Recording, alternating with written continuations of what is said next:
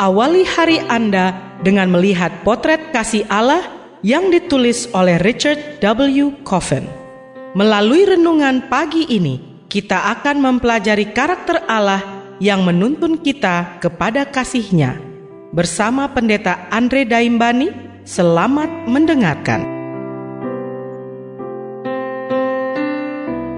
Shalom, selamat pagi saudaraku. Renungan pagi kita hari ini 1 Juli berjudul Pengalaman yang Mengerikan. Ayat intinya diambil dari Yoel 1 ayat 14. Demikian firman Tuhan.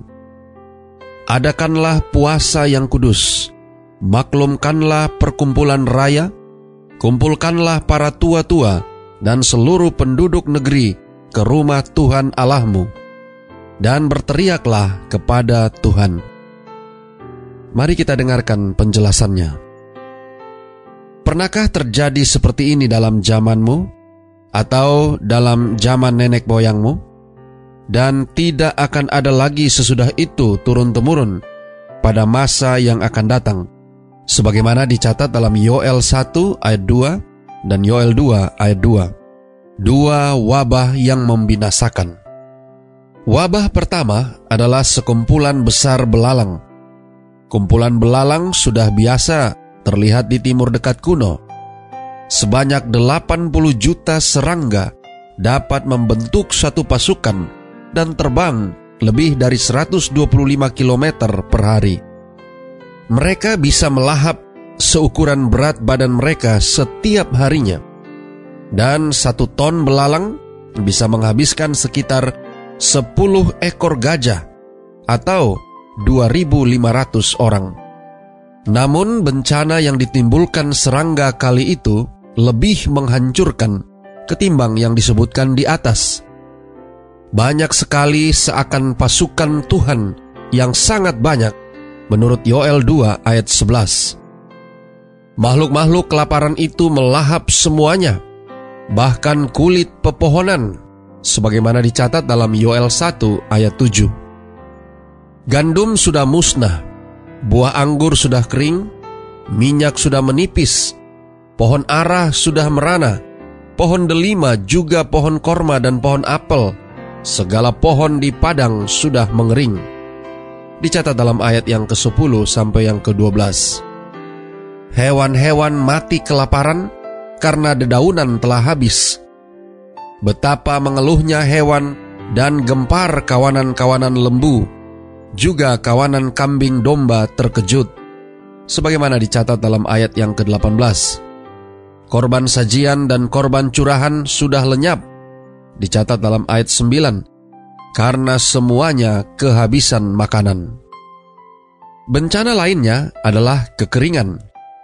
Hujan awal musim gugur dan hujan akhir musim semi yang ditunggu-tunggu tidak kunjung tercurah. Tumbuh-tumbuhan yang lolos dari sungut pasukan belalang tidak dapat memunculkan tunasnya karena kekurangan air. Nyala api telah menghanguskan segala pohon di padang. Wadi telah kering dan api pun telah memakan habis tanah gembalaan di padang gurun. Sebagaimana dicatat dalam ayat yang ke-19 dan 20. Rupanya, Allah telah menjadi begitu berang. Tetapi mengapa? Yoel atau Tuhan melalui perantaraan Yoel tetap membisu tentang dosa-dosa apa yang mungkin telah menimbulkan murka sehebat itu. Tanah yang bak Taman Eden sebelum datangnya dua bencana itu sekarang nampak seperti padang gurun tandus sebagaimana dicatat dalam Yoel 2 ayat 3. Saudara-saudara yang kekasih di dalam Tuhan, waktunya telah datang untuk sebuah upaya terakhir untuk berpuasa, berkumpul bersama, dan berdoa di bait suci, dan mempersembahkan korban yang mahal harganya, karena hewan dan tumbuhan telah menjadi langka. Gambaran mereka akan karakter Allah menutupi bencana belalang dan kekeringan yang menghancurkan itu menjadi kata-kata penutup. Sebab ia pengasih dan penyayang, panjang sabar dan berlimpah kasih setianya. Dicatat dalam ayat yang ke-13.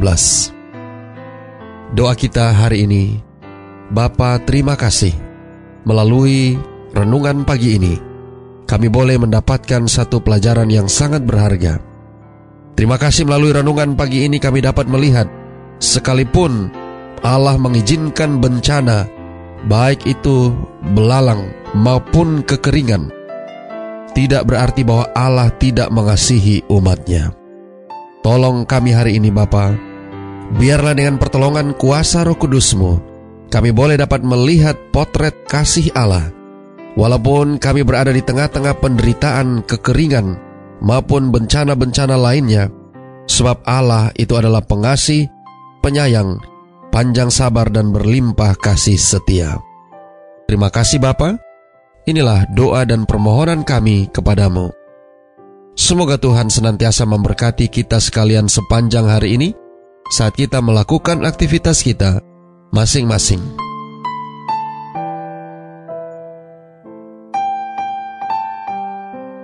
Demikianlah tadi pembahasan tentang potret kasih Allah.